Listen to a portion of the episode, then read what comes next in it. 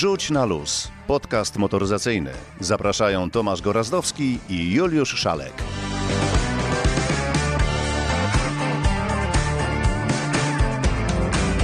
Dzień dobry, dobry wieczór. W końcu nie wiadomo kiedy to pójdzie. To 67 odcinek naszego podcastu. Dzisiaj jeszcze nagrywany dzięki technologii. Z ust mi to wyjąłeś, dzięki technologii na odległość, ale następny odcinek powinniśmy nagrywać już nagrywać patrząc sobie w oczy. Zatem zapytam Cię dzisiaj, jako tego prowadzącego szlakowego w wioślarstwie, powiedzielibyśmy, dokąd nas dzisiaj Juliusz, zaprowadzisz, o czym będziemy w większości mówić. Ja nieustannie zaprowadzę Was, a tak naprawdę zapraszam Was na warszawskie Bemowo, ale mimo tego, że zdradzam trochę kuchni, bo jest godzina no, między 19 a 20, to u Ciebie jest między 23 a 24 i muszę Ci powiedzieć, że słychać to w Twoim głosie, że jesteś już zmęczony, więc dam Ci trochę odetchnąć, a ja szybko powiem o czym dzisiaj, bo dzisiaj jest naprawdę dużo ciekawych tematów, a Pierwszy z nich to tak naprawdę bomba, bo bomba, która dotyczy Forda, a tak naprawdę Forda Focusa i powiem tylko tyle, że to jest informacja z pokroju tych, yy, które mogliśmy już usłyszeć przy okazji Forda Mondeo. Powiemy także o przyczepach. Będziemy mówić o przyczepach, to już taki drugi odcinek naszego, nazwijmy to, poradnika y, tak wakacyjnego, przedwakacyjnego. Y, mówiliśmy w zeszłym tygodniu, jak jeździć z przyczepą i czym to się różni trochę od kampera, a tym razem powiemy, jaką przyczepę wybrać. Jeśli ktoś jeszcze nie ma planów, to może taką przyczepę spróbować wypożyczyć albo spróbować kupić. No a jeśli mówimy o samochodach, takich samochodach z krwi i kości, no to kolejna bomba, czyli Ioniq 6. Hyundai Ioniq 6 yy, to jest, yy, no właśnie, co to jest za samochód jak on wygląda, o tym za chwilę. Powiemy także o Renault Zoe, czyli takim samochodzie, który już naprawdę na rynku jest y, długie lata. Mały miejski elektryk, co się zmieniło, bo Renault zafundowało temu autu facelifting. W pewnym momencie, skoro o Zoe mówiłeś, to doszły mi tutaj z daleka informacje, że podobno gdzieś odkryto zmumifikowane, znakomicie zachowane szczątki jakiegoś małego mamuta. W pewnej chwili myślałem, że to Zoe odkopano, bo on już, nie wiem, od niepamiętnych lat na rynku już y, jest. Ale ja dodam jeszcze od siebie w takim razie. Pamiętam, wspominałem, że tydzień temu mówiłeś o omotenashi, czyli o tej sztuce, w skrócie mówiąc, tego, żeby wszystko do siebie pasowało i postanowiłem pociągnąć odpowiednie osoby za język. Otóż dzisiaj dowiecie się, jakie przeróżne, dziwne i niedziwne wymagania muszą spełniać salony Lexusa w Polsce, żeby, hmm, żeby wygrywać światowe konkursy. No to jeśli o dziwnych rzeczach mówimy, to ja też trafiłem na bardzo interesującą, ale też bardzo dziwną informację. Otóż Pamiętasz, no może ty jeszcze albo już nie pamiętasz takie czasy, kiedy automobile były rzadkością i w Wielkiej Brytanii przed jadącym samochodem musiał biec człowiek z czerwoną flagą. Pamiętasz? Oczywiście, pamiętam te czasy mojej młodości. Nie wiem, czy wiesz, że do dzisiaj w Stanach Zjednoczonych, oczywiście w niektórych tylko Stanach, w niektórych miejscach, obowiązuje przepis, że aby przejść na drugą stronę jezdni, trzeba wziąć flagę żółtą i z tą flagą przejść przez ulicę i tam tę flagę zostawić. System jest dość sprytny, opowiem jak to działa i no być może ktoś z naszych słuchaczy był w tym stanie i korzystał z takiego rozwiązania, no bo oczywiście to jest takie tańsze rozwiązanie w stosunku do sygnalizacji świetlnej. Tematów dziwnych dzisiaj nie brakuje. Tym bardziej, że podobno trzech najważniejszych ludzi w motoryzacji porusza się po polskich drogach, po polskich miastach i z mniejszym lub większym szczęściem po polskich torach samochodowych. Mówię konkretnie o torze Poznań, gdzie ktoś zdaje się rozwalił samochód. O tym też coś opowiemy. I jeszcze chciałem się Ciebie zapytać, a w zasadzie, żebyś opowiedział dwa słowa o wrażeniach, bo podobno benzyna staniała na niektórych. No, oczywiście, że to jest temat, to jest trzecia bomba. Te, benzyna w Polsce jest bardzo tania, niemalże tak tania jak w Dubaju. O czym opowiemy, czyli jak kupić taniej w Polsce benzynę. No to teraz ogólnie o świecie dwóch i czterech kół. No to zaczynamy w takim razie. Zaczynamy od tych samochodów z krwi i kości. A propos benzyny, to ja tylko dodam, że w Tajlandii kosztuje 4 z niewielkim haczykiem. No to zaczynamy. Ale 4 złote czy 4 co? 4 złote. Litr. Litr. Przywieź trochę. Jeśli będę jeździł w niedalekiej przyszłości nowością od Hyundai'a, czyli Hyundaiem Ioniqiem 6, y, to, To się nie przyda. To się nie przyda. Ta benzyna będzie mi do niczego niepotrzebna, więc to będzie nietrafiona inwestycja, chociaż przywieziona za 4 zł, to będę mógł ją tutaj drożej sprzedać. Więc tu widzisz, włączyła mi się moja poznańska dusza. Ale wracając i mówiąc poważnie, Hyundai Ioniq 6 to jest trochę mm, taka informacja sprzed premiery, bo premiera zapowiedziana jest dokładnie na za chwilę, ale oczywiście w dzisiejszym świecie y, takich tajemnic motoryzacyjnych y, nie ma zbyt wiele, więc zdjęcia tego samochodu wyciekły. No właśnie, i cała sprawa się rypła, jakby powiedziała moja babcia, bo zdjęcia tego samochodu to tak naprawdę ja nie wiem, czy to jest fake news, czy to jest prawda, czy to jest tylko e, no jakieś tutaj zamotanie wszystkim miłośnikom e, motoryzacji i czy Ioniq 6 Ale o co naprawdę chodzi? O co tak chodzi? wyglądać. No chodzi o to, że No wygląda. do sieci wyciekły pierwsze Trochę zdjęcia. taka jak, jak Warszawa. No właśnie, słuchaj, ja odrobiłem pracę domową i tak. Zastanowiłem się, popukałem się z lewej strony w głowę, z prawej strony w głowę, ruszyłem moje trzy szare komórki i przypomniałem sobie, że na początku tego wieku Hyundai wprowadził drugą generację takiego modelu, który nazywał się Coupé. I ten samochód był także dostępny w Polsce. I żywcem jest to moim zdaniem wyciągnięty właśnie Hyundai Coupé. Jak patrzę na ten samochód od przodu, to to jest dokładnie taki sam samochód. Oczywiście to są kwestie gustu, czy się to auto komuś podoba, czy nie, ale ja chciałbym zauważyć, że Ioniq 6 jest drugim takim pełnokrwistym samochodem elektrycznym Hyundai'a po Ioniqu 5. No i jeśli dobrze pamiętacie, a jak nie pamiętacie, to szybko y, wpiszcie sobie w Google, jak Ioniq 5 wyglądał, no to to jest kwadratowy samochód do bólu, łącznie z tym, że ma tylne lampy składające się z takich małych kwadracików odblaskowych, które są również kwadratowe. To Hyundai Ioniq 6 jest samochodem okrągłym, samochodem typu coupé, samochodem, który jest narysowany trochę jak kiedyś taki CLS, czyli taki wycięty kawałek z wielkiego kręgu. Czy to się komuś podoba, czy nie, to już jest kwestia gustu. Zostawiam skojarzenia z 911, zostawiam skojarzenia z Mercedesem CLA, czy. Ale z, powiedz na najważniejsze. No, co? Co, co jest Powiedz najważniejsze? najważniejsze, czy Ioniq 6 będzie tak samo udany i tak samo dobry i tak samo doceniony w świecie motoryzacji jak Ioniq 5? No właśnie, i tutaj chciałem przejść do tego, bo kwestię gustu zostawiam, bo jednemu się to może podobać, drugiemu nie. Najzabawniejsze jest to, że Hyundai Ioniq 6 tak naprawdę technologicznie jest bardzo mocno spokrewniony, by nie powiedzieć, że zbudowany na tej oczywiście samej platformie co Ioniq 5, z wykorzystaniem tych samych silników, z wykorzystaniem tych samych akumulatorów trakcyjnych, więc to może no, zwiastować, chociaż mówię, jesteśmy tak naprawdę przed premierą, więc tych technikaliów jeszcze nie znamy, że to jest y, no tak jak w Volkswagenie. Był ID3, był ID4, teraz jest ID5. Wszystkie samochody zostały zbudowane na tej samej platformie. Oczywiście są nieco unowocześnione, więc, y, y, więc jest to trochę nowocześniejsze auto, ale czy tak udane jak Ioniq 5? No jeśli technologicznie to jest to, sam, to samo auto, no to oczywiście tak. I teraz kończąc już, bo wiem, że będziesz mnie zaraz y, y, y, trzymał w ryzach czasowych, teraz chciałbym trochę połączyć kropki. I jakiś czas temu wpadły mi w oko takie informacje napływające właśnie z rynku azjatyckiego i chciałbym Ciebie zapytać o to, bo mam wrażenie, że cała Azja zaczyna żyć i w całej Azji zaczyna być moda na samochody retro. I moim zdaniem Hyundai Ioniq 6 jest właśnie takim autem retro, a wszystko zaczęło się tak naprawdę od yy, no w zasadzie kopii czy chińskiej wersji y, Garbusa. Y, To jest samochód, który nazywa się Ora Punk Cat produkcji y, koncernu Great Wall, ale także później była, był samochód, który bardzo mocno przypomina miniaka.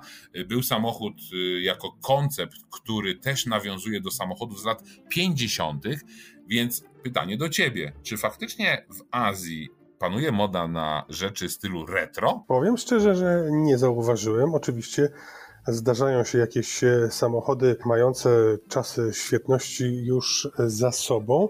Oczywiście jeżeli chodzi o samochody retro i o samochody takie, które już mogłyby być rejestrowane na żółtych tablicach, to istnieje ogromny rynek w Japonii na takie samochody, ale są to najczęściej samochody, które stoją w garażach i wyjeżdżają od wielkiego dzwonu. W związku z tym taki zwykły śmiertelnik, który od czasu do czasu przyjedzie do Japonii, y, ma szansę takie samochody zobaczyć, ale szanse niewielkie. Natomiast ci, którzy z motoryzacją mają cokolwiek wspólnego i mieszkają na co dzień w Tokio, no to tych samochodów widzą zdecydowanie więcej. A w pozostałych krajach, w Korei Południowej nie zauważyłem, w Tajlandii nie zauważyłem.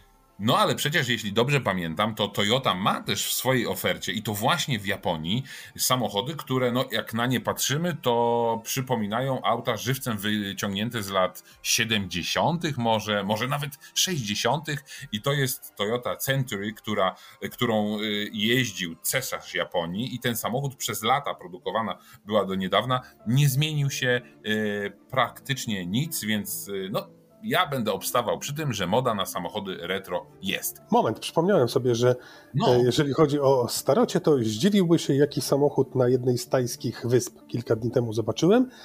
Poloneza. Samochód nadający się, musiałbyś jeszcze bardziej cofnąć się, samochód nadający się do gruntownego remontu, niemniej jeszcze w stanie takim, że rozpoznałem kształt. Otóż z niewiadomych mi powodów na poboczu stoi zaparkowana Skoda 130.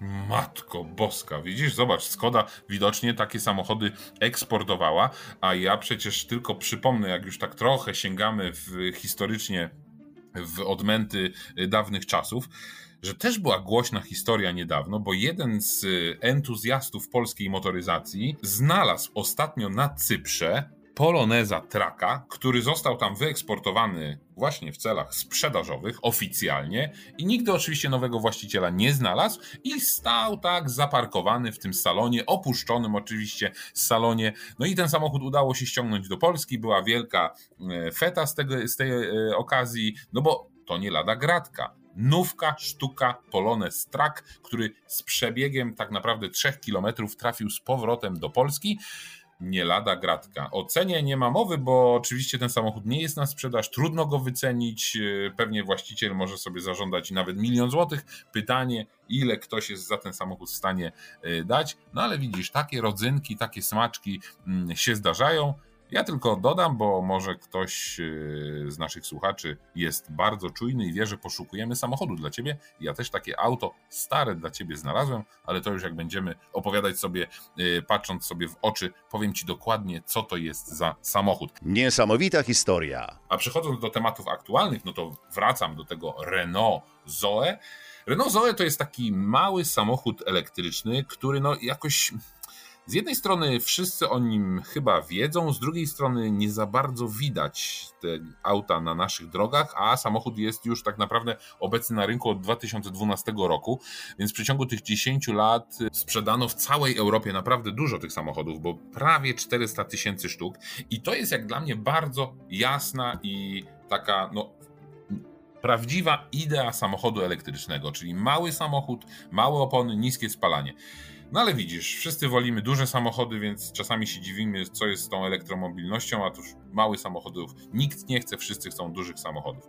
Renault Zoe teraz przeszło facelifting, no i okazuje się, że co jest takim potwierdzeniem, że tych małych samochodów nie za bardzo chcemy kupować. Okazuje się, że Renault Zoe będzie tylko jedno do wyboru, będzie to najbogatsza wersja, e, będzie to e, samochód o mocy 108 albo 135 koni mechanicznych, co jak na tak małe auto, to jest naprawdę nieźle. Zasięg to jest niespełna 400 km, no ale właśnie idea jest taka, żeby to było miejskie auto, więc ten zasięg nie musi być wcale taki duży. No tylko kłopot jest z ceną tego samochodu, bo skoro to jest samochód w najbogatszej wersji, no to najtańsza wersja kosztuje 169 500 zł. O Matulu. No, już Dużo, dużo. Powiedz mi, czy na przestrzeni tych 10 lat, e, od kiedy Zoe jest na rynku, posunęło się jakoś technologicznie, czy wykonało jakiś spektakularny skok, bo patrząc i rozglądając się dookoła, można powiedzieć, że w ciągu ostatnich 10 lat w kwestii elektromobilności, w kwestii samochodów elektrycznych i tego, jak one jeżdżą, jak daleko jeżdżą, jak szybko się ładują i tak dalej, i tak dalej, to postęp i skok został zrobiony ogromny. I tutaj właśnie dotknąłeś bardzo ciekawego tematu i myślę, jeśli masz jakieś dwie godziny czasu, to ja chętnie się rozwinę na ten temat i opowiem, jaki jest mój stosunek do rozwoju samochodów elektrycznych, bo w dużym skrócie, zobacz, ten rozwój polega tak naprawdę na zwiększeniu zasięgu, na skróceniu czasu ładowania i, I można powiedzieć, bo nie ma takiego rozwoju, bo wcale mocy nie przybywa, bo ta moc już jest wystarczająca. Więc to jest kwestia tylko zwiększenia akumulatorów, e, czy stworzenia systemu, w którym ten akumulator jest bardziej wydajny, no i oczywiście zwiększenia mocy ładowania, no bo ładowarki są coraz mocniejsze i szybsze, chociaż też e, nie do końca i nie wszędzie. Więc tak naprawdę ten rozwój samochodów elektrycznych on nie jest aż tak widoczny, jak to było w przypadku samochodów spalinowych. Yy, przywykliśmy do tego, że rozwój samochodów polega na tym, żeby wsadzić mocniejszy silnik. Tutaj ta moc już jest, więc chodzi bardziej o zasięg, chodzi o szybkość ładowania. Chociaż jak ktoś ładuje samochód w domu, to ta szybkość ładowania nie jest mu aż tak potrzebna. Namówię cię na to, byśmy zostali jeszcze na moment e, w Azji, a w zasadzie Bardzo tylko chętnie. po części w Azji, bo wspominałeś tydzień temu o Omotenashi, czyli o tym, jak powinna być przestrzeń zorganizowana, jak wszystko powinno do siebie pasować. I otóż nie wiem, czy zauważyłeś, będąc e, w salonie Lexusa w Polsce, te salony wyglądają trochę inaczej, mają trochę inaczej wyglądać, mają właśnie wyglądać i być w zgodzie z tą filozofią. I o to zapytałem, o to poprosiłem, by opowiedziano, jak dokładnie wygląda sytuacja, co takiego w tym salonie musi być, a ewentualnie czego nie być, by wszystko było tak, jak być powinno. Lexus jest marką e, pochodzącą e, z Japonii, e, gdzie w, w budowaniu relacji, we wszystkich relacjach z człowiekiem istnieje filozofia zwana omotenashi.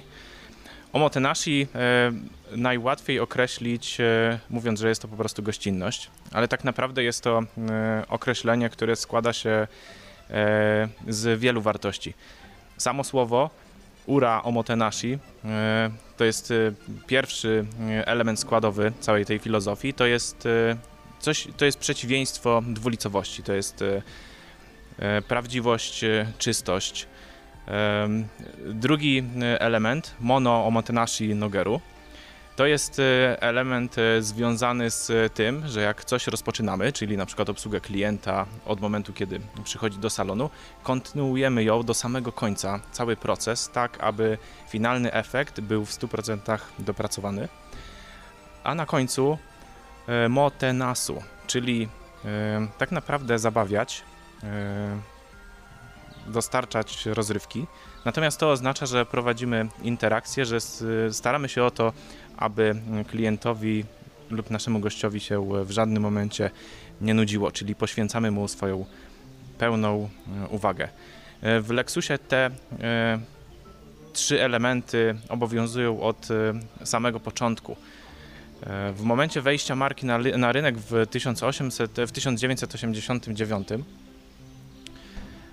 wykryto w pierwszym modelu LS e, dwie usterki. Dla Lexusa było coś e, to na tyle niekomfortowe w, w relacji wobec klientów, że postanowił wszystkie samochody, a było ich sprzedanych wtedy 8 tysięcy, odebrać od klientów w jak najszybszym czasie, naprawić i odstawić pod dom zatankowane i z upominkiem. W ten sposób tak naprawdę Lexus wprowadził na rynek e, koncepcję door-to-door, która teraz jest, e, wtedy była nie do pomyślenia w latach e, 80. Natomiast teraz jest standardem we wszystkich markach premium. A my w Lexusie cały czas, hołdując tej filozofii omotenashi, wymyślamy coraz nowe elementy, którymi możemy klientów coraz lepiej obsługiwać w ramach projektu, który istnieje u nas pod nazwą Lexus Experience. Powiedz, a jak udaje Wam się e, przekładać i na czym generalnie to polega, e, jeżeli chodzi o polskie salony serwisowe? E, Jak klient, z jakim wrażeniem wchodzi, z jakim wrażeniem wychodzi i jak egzekwujecie to, żeby wszystkie salony Lexusa były na zadowalającym Was oraz klientów poziomie? Filozofia Omotenashi ma trzy filary. Pierwszym jest przewidywanie oczekiwań, czyli coś, co opiera się bardzo mocno na empatii i to jest, to jest element, którym kierujemy się, kiedy oczekujemy na klienta, kiedy wiemy, że on e, do nas przyjdzie, tak aby się jak najlepiej przygotować na to jego przyjście. Zatem w momencie, kiedy wjeżdża na parking salonu Lexusa, już wyłapywany jest wzrokowo przez Omotenashi menedżera, który wychodzi, aby tego klienta przywitać, pokazując mu, że to właśnie na niego salon mm, oczekuje. E, cały proces obsługi klienta oparty jest o drugi filar Omotenashi, czyli dbałość o szczegóły, e, w taki sposób, aby to, co prezentujemy klientowi, samochód, nasze usługi, było dopracowane w jak najmniejszym szczególe, żeby samochód testowy był przygotowany, nawet jeżeli wiemy o kliencie coś, e, o naszym gościu, coś dodatkowego, na przykład, że lubi konkretny typ muzyki, to jesteśmy w stanie zrobić, że w samochodzie testowym, w momencie jak będzie odbywała się jazda testowa, klient, nasz gość usłyszy właśnie swoją ulubioną muzykę. Mamy każdy proces obsługi klienta ubrany w kilkadziesiąt standardów, zgodny, które są zgodne z filozofią Omotenashi. Tych standardów łącznie jest ponad 100. Ubraliśmy je w w, taki, w takie proste instrukcje dla doradców, tak aby mieć pewność, że wszyscy doradcy będą o każdym etapie pamiętali. Na końcu oceniamy pracę dealerów e, pod względem tego, ile tych standardów e, spełnili w ciągu roku, dzięki czemu na koniec e, roku jesteśmy w stanie wręczyć im nagrodę Lexus Experience, 5 gwiazdek, w Lexusie obowiązuje podobny system oceny naszych obiektów jak e, w sieciach, w drogich sieciach hotelowych e, lub e, restauracjach. I takim ostatnim filarem Omotenashi, coś, coś co najczęściej wydarza się po wizycie, ale też po zakupie samochodu, to jest etap wyrażania wdzięczności. Jest to najlepiej zobrazowane przez ceremonię wydania samochodu, którą dopracowujemy tak, aby była dla klienta niezapomnianym przeżyciem. Chcemy, aby to było dla niego na tyle istotne, co e, ważne wydarzenie e, rodzinne. Jednocześnie dziękując mu za to, że zaufał nam, poświęcając e, swój czas, a także pieniądze. Chociaż myślę, że w dzisiejszych, w dzisiejszych czasach to właśnie czas klientów jest bardzo ważny. I na koniec króciutko. Jak wypadamy na tle Europy i świata, jeżeli chodzi o, o jakość obsługi w salonach Lexusa?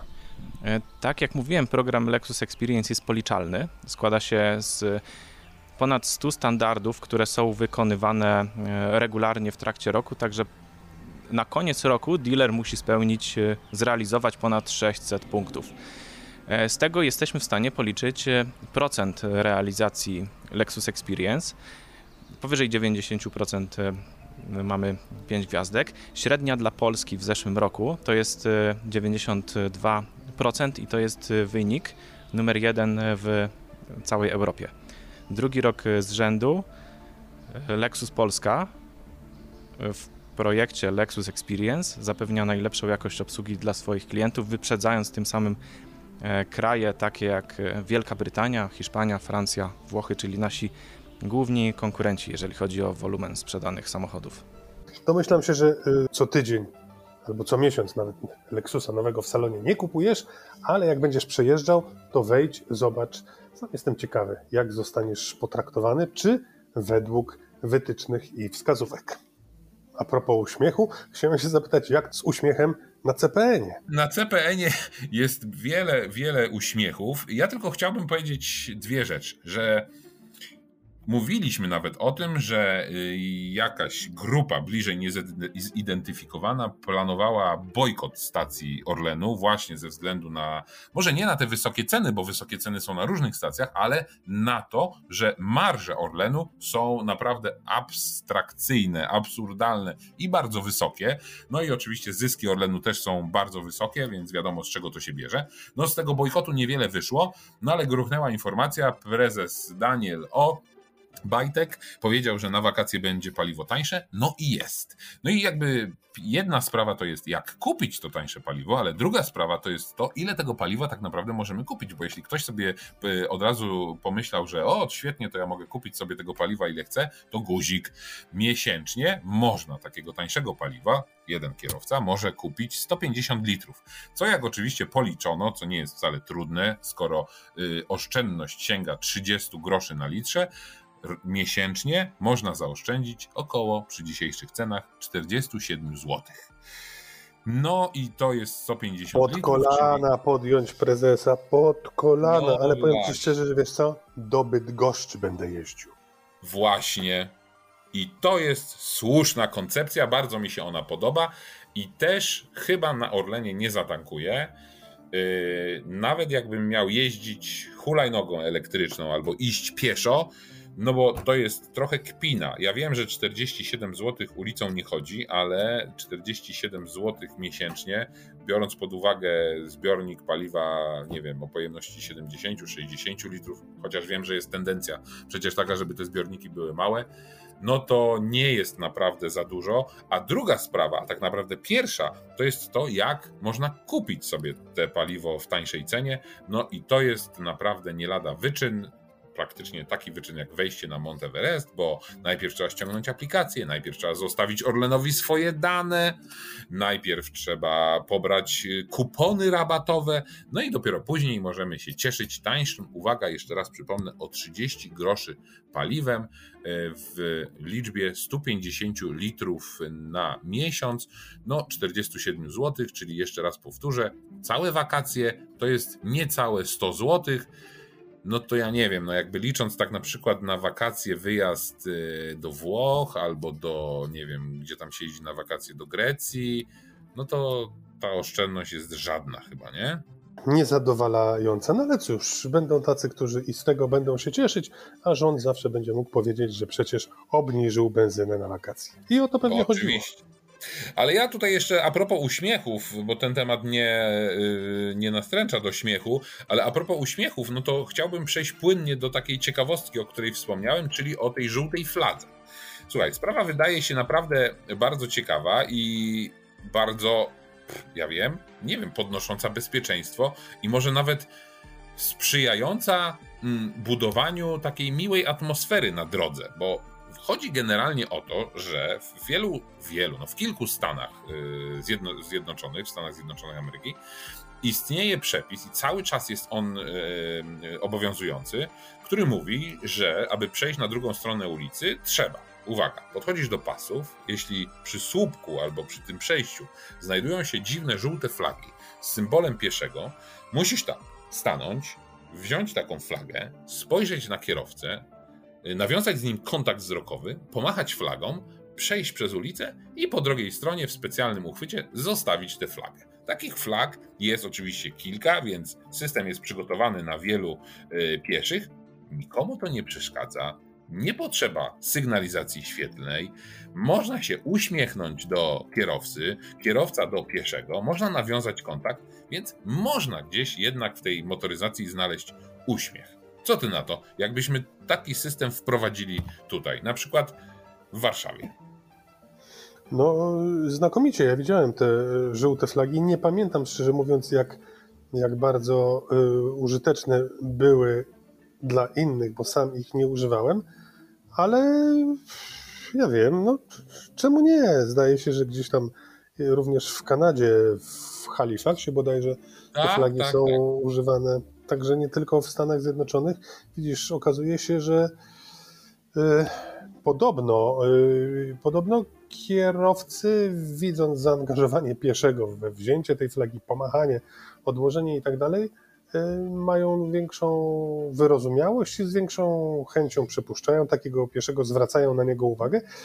I o to chyba chodziło. Także, jak się okazuje, te rozwiązania sprzed x lat wcale nie są gorsze niż te zupełnie najnowsze. W związku z tym mm, trzymajmy się, czemu nie spróbować. Co prawda takie mm, bezkrytyczne małpowanie wszystkich pomysłów, szczególnie z za oceanu, nie jest najlepsze, ale akurat to można byłoby spróbować. Przed chwilą chciałem zauważyć, że mówiłeś o prezesie, o cenach benzyny, o wyjeździe do Chorwacji, czy gdzieś w tamte kierunki te wakacyjne, więc może dokończysz sprawę poruszoną tydzień temu, e, związaną z przyczepami. Co ciekawego w świecie moto? Bardzo chętnie, bardzo ładnie łączysz kropki. Tak, w drugim odcinku zapytałem eksperta w zasadzie od y, przyczep, od karawaningu, y, Michała Wnuka, który nie dosyć, że jest aktywnym y, miłośnikiem przyczep, to jeszcze przebudowuje takie przyczepy, tworzy zabudowy na samochodach, więc facet naprawdę zna się na rzeczy. Zapytałem go w takim razie, jaką przyczepę wybrać na nasz pierwszy wyjazd, jeśli ktoś nigdy nie próbował, czy to ma być przyczepa duża, mała, średnia, czy może taki naprawdę dom na kółkach, więc posłuchajcie. Przede wszystkim musimy się pośpieszyć. Karawanik zrobił się bardzo modny, niezależnie od tego, czy jeździmy kamperem, czy jeździmy z przyczepą. Moda działa, mamy wielki boom i teraz jeżeli chcemy wypożyczyć przyczepę, trzeba rezerwować tą przyczepę już, o ile w ogóle jeszcze są jakieś terminy. Jeżeli chcemy kupić przyczepę, sytuacja jest podobna, czyli przyczepy bardzo szybko się sprzedają, jest bardzo duży import z, z zachodu. Mówisz o używanych? Mówię o używanych na nowe się czeka. Tak naprawdę, jeżeli chcesz kupić nową przyczepę, idziesz do, do, do salonu i bierz to, co stoi na placu. Ale duże brać, małe brać, no wiesz, to jest trochę tak jak e, pamiętam, ja wybierałem swojego kampera, myślałem jakie auto wziąć, czy duże, czy małe. No trzeci kamper pewnie byłby tym idealnym, czy w przypadku przyczep jest tak samo. Czym się kierować? Wielkością, ilością miejsca w środku, tym gdzie będziemy mm, spędzać czas, czy na kempingu, czy gdzieś na dziko. Wielkość przyczepy tak naprawdę jest rzeczą trochę w przypadku wyboru pierwszej przyczepy rzeczą drugorzędną, bo to zależy jak się czujemy z przyczepą. Po pierwsze sprawdzamy, jakie możliwości ma nasz samochód, a po drugie, jeżeli mamy praktykę wjeżdżając z przyczepą, to możemy wybrać maksymalnie dużą przyczepę, jaką tylko może holować nasz samochód. Mówisz o praktyce, czyli o tym, jak będziemy się poruszać po drogach. Tak, o tym, jak będziemy się poruszać po, po drogach. Bo pamiętajcie też, że wraz ze wzrostem długości przyczepy zmienia się też jej szerokość. One nie wszystkie są tej samej szerokości. Czyli trochę im większa przyczepa, tym szersza, więc trudniej się z nią jedzie. Ale im większa przyczepa, im szersza, tym więcej miejsca na kempingu później w środku mamy. Tak, bo pamiętajcie, że zawsze przyczepa przy tej samej długości pojazdu, czy jak mierzymy przyczepę i kampera, zawsze ma więcej miejsca w środku, no bo nie ma silnika i nie ma szoferki. I to jest jedna z wielu zalet. Pamiętam, pamiętam, mówiłeś o tym. No dobra, ale wracam do tego, e, do tych różnorodnych przyczep. Jesteśmy teraz w Niewiadówce, w Niewiadówce, którą wszyscy chyba dobrze znamy i pamiętamy. My siedzimy tutaj w dwójkę, widzę tak, jedno łóżko, szafa, jakiś tutaj stolik, pewnie tutaj są, tu jest zlew i kuchnia. Miejsca tutaj, przyznam się szczerze, że dla czwórki jest mało, chociaż pamiętam, że sam z rodzicami zostałem zabrany i wpakowany do samochodu i wakacje w takiej przyczepie spędziłem właśnie w czwórkę. Da się tą przyczepą jechać w czwórkę i spędzić tu wakacje? Tym konkretnym modelem nie, dlatego że ona jest przebudowana na przyczepę dwuosobową, ale przyczepy nowe, które są sprzedawane i o dziwie dalej są sprzedawane w Polsce i są na, na są klienci, mieszczą trzy, wygodnie trzy osoby. Wersja czteroosobowa, no można spróbować z dwójką małych dzieci, ale jakby Polacy preferują przyczepy z ubikacją i z toaletą. To jest właśnie ciekawe. Mimo, że na, nocują na kempingach, gdzie w zasadzie infrastruktura jest. Tak, ale wynika to z tego, że na polskich. Ja wiem, przepraszam. Jest syf może nie syf, ale, ale, ale to się wszystko zmienia. Czyli te kempingi są coraz lepsze, przyjeżdżają do nas klienci z zagranicy i dlatego to jest coraz lepiej. Jest dużo lepiej niż było kilka lat temu. Natomiast niewiadówki świetnie sprzedają na całym świecie. Sprzedają się na zachodzie, sprzedają się w Niemczech, w Holandii, tam gdzie wymuszone jest jeżdżenie małym samochodem. Czyli duży samochód, duże podatki, mały samochód, małe podatki. Dlatego niewiadówka świetnie się sprawdza przy takich autach typu na przykład Clio, Polo czy Fiesta, tak, w Australii na przykład niewiadówki reklamowane są razem z Fiatem 500. Wszystko jest zgodnie z homologacją, wszystko jest dopuszczalne, można tak podróżować. Czyli to zgodnie w zasadzie z myślą konstruktora, bo niewiadówka taka ta mała była wymyślona do malucha. Tak, i historia zatacza koło i tak to teraz działa. Znaczy my jako Polacy nie doceniamy w ogóle tej konstrukcji, wolimy przyczepy zachodnie z, z toaletą, okej, okay, I, i to, jest, to jest zrozumiałe, jakby ten relikt dla nas jest taki mamy problem z tym, z tym PRL-em, natomiast na zachodzie te przyczepy są odbierane zupełnie inaczej. Natomiast my jako Polacy kupujemy duże przyczepy, najczęściej niemieckie, z toaletą. i z salonem, z y, sypialniami, bo w takiej przyczepie y, ta przestrzeń w środku jest y, w zasadzie podzielona. Można pozamykać tak różnego rodzaju drzwi, ścianki, że faktycznie jeden drugiemu nie wchodzi w paradę. Tak, ważnym elementem, o którym zapytałeś na początku, jest ten wybór, czym się kierować. Jeżeli mamy dwoje dzieci i te dzieci są małe, załóżmy w wieku szkolnym, no to warto kupić przyczepę z łóżkiem piętrowym, no bo wtedy oszczędzamy miejsce. E, Im dzieci rosną, tym mniej chętnie jeżdżą z rodzicami, więc wtedy zostajemy sami z dużym salonem, ale to też sobie z tym wszyscy jakby radzą, nie ma problemu. E, Także w Polsce kupi się przyczepy duże. A powiedz mi, jeśli y, znajdziemy taką przyczepę i już będziemy musieli się zdecydować na jej wynajęcie, ile to powinno kosztować w Polsce? No ceny szaleją.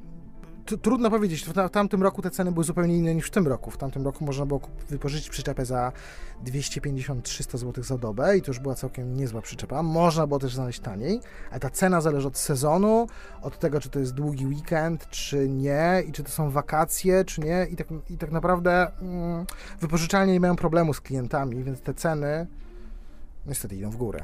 A powiedz mi, czy dobrym pomysłem jest y, rozważanie zakupu przyczepy, czy najpierw warto by było na jedne wakacje się wybrać testowo, sprawdzić i dopiero później myśleć o tym, że a, dobrze, podoba nam się, to wtedy sobie na spokojnie coś kupimy. To jest trochę tak jak z twoją praktyką. Czy ty kupiłeś pierwszego kampera, czy go wypożyczyłeś? Kupiłem, ale miałem y, doświadczenia jazdy z kamperem, więc wiedziałem, że mi ten sposób spędzania wakacji odpowiada. Znaczy, jeżeli w ogóle nigdy nie spędzaliśmy wakacji z, z przyczepą, no to warto ją wypożyczyć w pierwszym sezonie, bo to jednak pokazuje nam, czy ten, ten, styl, ten styl podróżowania, i styl spędzania wolnego czasu nam się podoba. Bo to jest trochę tak jak z żeglarstwem. Jedziesz, jedziesz na łódkę i albo się zakochasz, albo nienawidzisz. I, to, i, i, i albo zostajesz żeglarzem i pływasz do końca życia, albo, albo nie i, i mówisz never again. I z przyczepami i z kamperami jest podobnie. Nie wszystkim ten styl odpowiada. Ostatnie dwa lata pandemii pewien sposób wymusiły na nas zmianę systemu podróżowania, sposobu spędzania wolnego czasu. Natomiast na zachodzie to wszystko zintensyfikowało się jeszcze bardziej. Jeden z szefów dużej grupy produkcyjnej w Niemczech powiedział, że w jego ocenie rynek przez następne 5 lat podwoi się. A ja jeszcze muszę Cię zapytać o to, o jakich kosztach trzeba pamiętać, kosztach dodatkowych, czy kosztach, które no, gdzieś tam nam umykają, bo skoncentrujemy się na koszcie wypożyczenia przyczepy tudzież kampera. Jakie jeszcze koszty trzeba do takich wakacji doliczyć? No bo to jest choćby zwiększona ilość paliwa, którą zużyjemy i choćby właśnie te opłaty drogowe. Jak to jest z tymi opłatami drogowymi w przypadku takich małych przyczep? W momencie, kiedy jedziemy z małą przyczepą, na przykład taką niewiadówką, która waży 750 kg, takie ma DMC, i holujemy ją zwykłym, normalnym samochodem, mieścimy się w 3,5 tony, to nie mamy żadnych dodatkowych opłat. Samochód nie pali dużo więcej, bo ta przyczepa jest po prostu mała i lekka. Kwestia jest tylko opływu powietrza. Jeżeli jedziemy zgodnie z przepisami, czyli te 80 na godzinę, to możemy spalić litr więcej, więc to nie jest, to nie ma tragedii. E, Kamper mm, wie, duży, duży, du- który bazuje na dostawczaku, spali na pewno więcej, szczególnie jeżeli dostanie wiatru e, jakby w nos w, i, i, i dobrze o tym wiesz. Co do kosztów dodatkowych, no to trzeba pamiętać, że mamy tak, mamy inny papier toaletowy do toalety bezchemiczna, mamy płyn, który musimy kupić sobie do toalety chemicznej. E, trzeba skompletować przewody, kable, jeżeli czegoś nie ma, chociaż jeżeli wypożyczałem przyczepę, to wszystko mamy. Opła- Trzeba doliczyć opłaty kempingowe.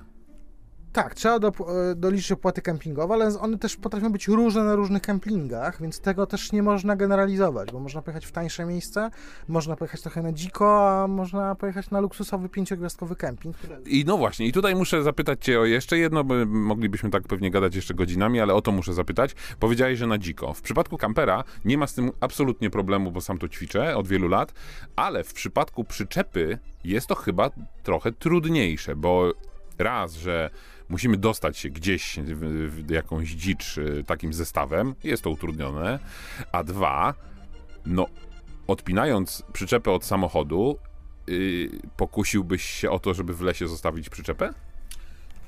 Na pewno bym nie zostawił przyczepy w lesie, ale pomyśl sobie, że przyczepa na dziko, to zależy też jaka przyczepa. W niektórych krajach europejskich, powiedzmy bardziej tak na, na, na południowy wschód, jakby są bezpieczne miejsca, w których możesz ją zostawić. Możesz ją zostawić u gospodarza chociażby na wsi. Możesz pojechać z taką przyczepą na Podlasie.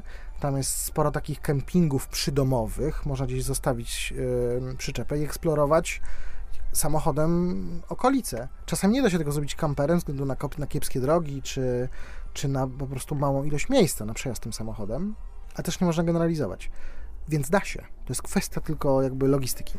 No widzicie, i Michał po raz kolejny namawia was do przyczepy, a ja cały czas będę namawiał was do, do kampera, bo uważam, że jest wyższość świąt Wielkanocy nad świętami Bożego Narodzenia. No i widzisz, wcale nie trzeba jeździć wielkim domem na kółkach. Jeśli są amatorzy na przykład offroadu, to mogą sobie z niewiadówki zrobić naprawdę y, fajną przyczepkę. No ale przede wszystkim trzeba liczyć na komfort wszystkich podróżnych i tak dostosować przyczepę, żeby po prostu wszyscy wszyscy się w niej pomieścili. Więc ty co, przyczepa czy kamper? Ja raczej kamper, ale poczekam jeszcze na ten samochód, który podobno znalazłeś i wyfasowałeś mi. Zobaczymy, jak to będzie. A propos samochodów, to widzisz, poszerza się grono tych, których będzie można niedługo szukać i będzie je coraz trudniej znaleźć. Bez gwiazdy nie ma jazdy. Ford Focus, no samochód, bez którego trudno wyobrazić sobie polskie ulice. Okazuje się, przechodzi do historii. Historii. Znika. No właśnie, znika. Słuchaj, no kiedyś prowadziliśmy taki kącik znikające modele i chyba czas odkurzyć ten kącik, bo yy, tak, no najpierw Ford pożegnał się z Mondeo, teraz Ford oficjalnie już żegna się z Focusem. I powiem Ci szczerze, że to jest jedna z tych smutnych informacji, bo o ile był taki moment, jak ta elektromobilność mocno się rozpychała y, na, tutaj w Europie, no to wiele, wiele, wiele, wielu producentów zapowiedziało, że to nie będzie Megana, że to nie będzie Spasa, że to nie będzie właśnie y, różnych innych wielu modeli. No i teraz przyszedł ten dzień, w których Focus mówi, Ford mówi Focusowi no nie tyle do widzenia, tylko żegna i dziękujemy. Y, no tak, zapowiedziano, że nie będzie następcy, no bo będą samochody elektryczne. I w zasadzie no na tyle, bo już wcześniej padła informacja, że Focusa RS-a też nie będzie, Focusa ST też nie będzie. No tak się zmienia nasz ten motoryzacyjny świat, ale wchodzą samochody elektryczne, chociaż Znowu, trochę łączę kropki i o tym nie mieliśmy tego w planach, żeby o tym mówić, ale kolejne firmy pojawiają się, które nie chcą tego zakazu w 2035, czyli zakazu możliwości sprzedaży samochodów spalinowych. Są kolejne wyłomy, więc no myślę, że tutaj jeszcze czeka nas e, naprawdę nie lada bój i nie lada dyskusja na ten temat, e, czy te samochody spalinowe faktycznie nowe znikną z naszego rynku, czy nie. Będę powtarzać to, że jeśli to by było w, w jakiś normalny sposób rozłożone w czasie, nie powtarzam. Nie powtarzam. No dobrze, to już się nie powtarzam i już. Dwa słowa powiedz o DeLoreanie, bo właśnie miałeś powtórzyć informację sprzed tygodnia, której... Sprzed dwóch już chyba tygodni, co? Nie wygenerowali. W związku z tym DeLorean... Jakiś czas y, faktycznie ten DeLorean gdzieś tutaj powracał, powracał z tej przeszłości, powracał z przyszłości. Nie będzie mm, zaskoczeniem, jeśli powiem, że to ma być samochód elektryczny, ale co najważniejsze, projekt zakłada drzwi otwierane do góry, tak jak to było w oryginale. Oczywiście ci bardziej spostrzegawczy powiedzą: O, no chwila, chwila, to też było w wielu innych samochodach, a także w elektrycznej Tesli. Oczywiście tak, ale DeLorean w nowej odsłonie będzie się nazywać Alpha 5, y, będzie miał akumulator o pojemności 100 kWh. To ma zapewnić y, zasięg, no 480 km. Yy, sprint 4,3 sekundy do setki, więc nie jest to tak super szybki samochód elektryczny jak na przykład Porsche Taycan, ale to też nie ma być tak szybki samochód, to ma być po prostu samochód taki do prawie codziennej jazdy, chociaż jak się patrzy na ten samochód, no to on wcale tak nie wygląda, bo naprawdę wygląda imponująco, nie dosyć, że te drzwi ma takie unoszone do góry, y, to tył przywodzi na myśl, no Ferrari, może jakieś Lamborghini, ale co najśmieszniejsze, to trzeba zauważyć, że ten samochód ma cztery miejsca w środku, e, więc normalnie to jest pełnowymiarowy samochód i dzięki specjalnej konstrukcji e, tego samochodu udało się właśnie zachować te jedne drzwi podnoszone e, do góry, które powodują, że można wsiąść albo na przednie fotele, albo na tylne fotele, no ale samochód wygląda naprawdę dość zjawiskowo, oczywiście olbrzymie koła, oczywiście pełno LEDowych lampek z przodu, z tyłu. Naprawdę bardzo duże te. Bardzo duże Jak w samochodzie z przyszłości. Jak, samochodu, jak w samochodzie z przyszłości, dokładnie. No tylko kłopot jest taki, że za tworzenie tego samochodu wziął się oczywiście jakiś startup, wykupił możliwość używania tej nazwy, więc zobaczymy, ile tych samochodów powstanie, czy naprawdę powstaną, no bo ten jeden y, samochód taki koncepcyjny czy prototypowy już jest. Zobaczymy, zobaczymy jak to się stanie, a ja mówiąc tylko o tych LEDowych lampkach, szczególnie z tyłu, y, dodam, że nawet po otwarciu drzwi taka listwa LEDowa jest na łuku, tak jakbyś sobie wyobraził, dach i kawałek szyby. Przepięknie to wygląda, więc można ten samochód podziwiać i będzie można do niego wzdychać. A ja jeszcze z, jedno chciałbym tylko powiedzieć z na koniec. Z dostępnością, poczekaj, z dostępnością nie powinno być problemu, jeżeli chodzi o elektryczny samochód, samochód elektryczny motocykl Yamaha. Motocykl czy skuter? Y, to jest oczywiście skuter i y, ta elektromobilność no, wkracza także na y, te dwa kółka, więc hmm, Niewielki zasięg, ale też bardzo fajna idea e, do poruszania się po mieście, bo oprócz hulajnóg, no wreszcie będziemy mogli mieć pełnowymiarowy taki skuter, który nazywa się, no i właśnie, żebym teraz tutaj nie popełnił gafy, bo przecież nie ma Barego, e, więc e, hmm, to on jest przecież tutaj od elektrycznych motocykli i nie tylko, ale on się Powiem nazywa ci, w takim razie, a, no chciałem ci powiedzieć, że, żebyś spokojnie sobie znalazł tak? o co chodzi. Bo zadziwia... byłem, byłem stosunkowo niedawno yy, w Holandii i wyobraź sobie, że byłem zadziwiony. Holandia, kraj kojarzony z rowerami, z ogromną infrastrukturą drogową służącą poruszaniu się właśnie rowerami i byłem zadziwiony z dwóch powodów. Pierwsza sprawa, rzeczywiście ścieżek rowerowych jest mnóstwo, ale po pierwsze nikt nie jeździ w kasku, co mnie o. mocno zdziwiło. Nikt na rowerze nie jeździ w kasku, a poza tym jest ogromna liczba, właśnie wspomniałeś o hulajnogach, otóż hulajnóg nie ma, natomiast po ścieżkach rowerowych z dość dużą prędkością poruszają się elektryczne skutery, jak również spalinowe skutery. Tak jest na przykład w Rotterdamie. No, widzisz, no. To ciekawe, czy to jest w ogóle takie dozwolone przez prawo, czy to jest taki po prostu, nie wiem... Myślę, że dozwolone, bo za dużo tego, y, mówię o tych y, elektrycznych i spalinowych skuterach poruszających się po mhm. ścieżkach rowerowych. Myślę, że jest to dozwolone, bo za dużo tego jeździ. Świetnie wstrzeliłeś się z tym tematem, bo teraz sobie przypomniałem, że dosłownie kilka dni temu padła informacja pod twoją nieobecność tutaj w Warszawie, że jest tyle chętnych na rowery, na elektryczne hulajnogi jest tylu chętnych, którzy jeżdżą właśnie po ścieżkach rowerowych, że te ścieżki rowerowe zaczynają się zapychać. I cóż zdecydował tutaj y, Y, zdecydowały te organizacje i jaka wywiązała się dyskusja, które namawiają do przesiadania się właśnie z samochodów spalinowych, tych niedobrych samochodów spalinowych, no zaczęli namawiać do rozbudowywania infrastruktury rowerowej, do poszerzania ścieżek rowerowych. No ja sobie szybko połączyłem kropki i te same organizacje, jeśli samochodów było więcej na jezdniach jednopasmowych, namawia, czy dwupasmowych, namawiały do zwężania dróg przecież. Więc może żeby w ramach równouprawnienia i y, równego rozwoju infrastruktury dla wszystkich y, y, poruszających się po mieście, właśnie nie poszerzać tych ścieżek rowerowych, tylko tak jak w samochodach to yy, funkcjonuje, zwężać te drogi. Widzisz, jak to punkt widzenia zależy od punktu siedzenia? Jeśli jeździmy rowerami i nam za ciasno, to poszerzajmy. Jeśli jeździmy samochodami i nam za, ciaśniej, za ciasno, to zwężajmy. Taka trochę złośliwość z mojej strony, no ale widzisz, tak to jest właśnie. Jak punkt siedzenia zależy od punktu widzenia. To na koniec, słuchaj, może trochę właśnie wakacyjnie proponuję, bo słyszałem, że y, motoryzacyjna Wielka Trójka przyjechała do Polski, tam kręcić różne odcinki Grand Touru, no ale znowu, znowu Hammond wypakował gdzieś... Znowu jakiś... Hammond. Mam wrażenie, że to jest chyba wyreżyserowane, ale nie wiem tego na pewno, ale w każdym razie Hammond tak oczywiście wypakował swoim samochodem. Zresztą cała historia jest dość ciekawa, bo oni jeżdżą naprawdę obrzydliwymi, paskudnymi samochodami.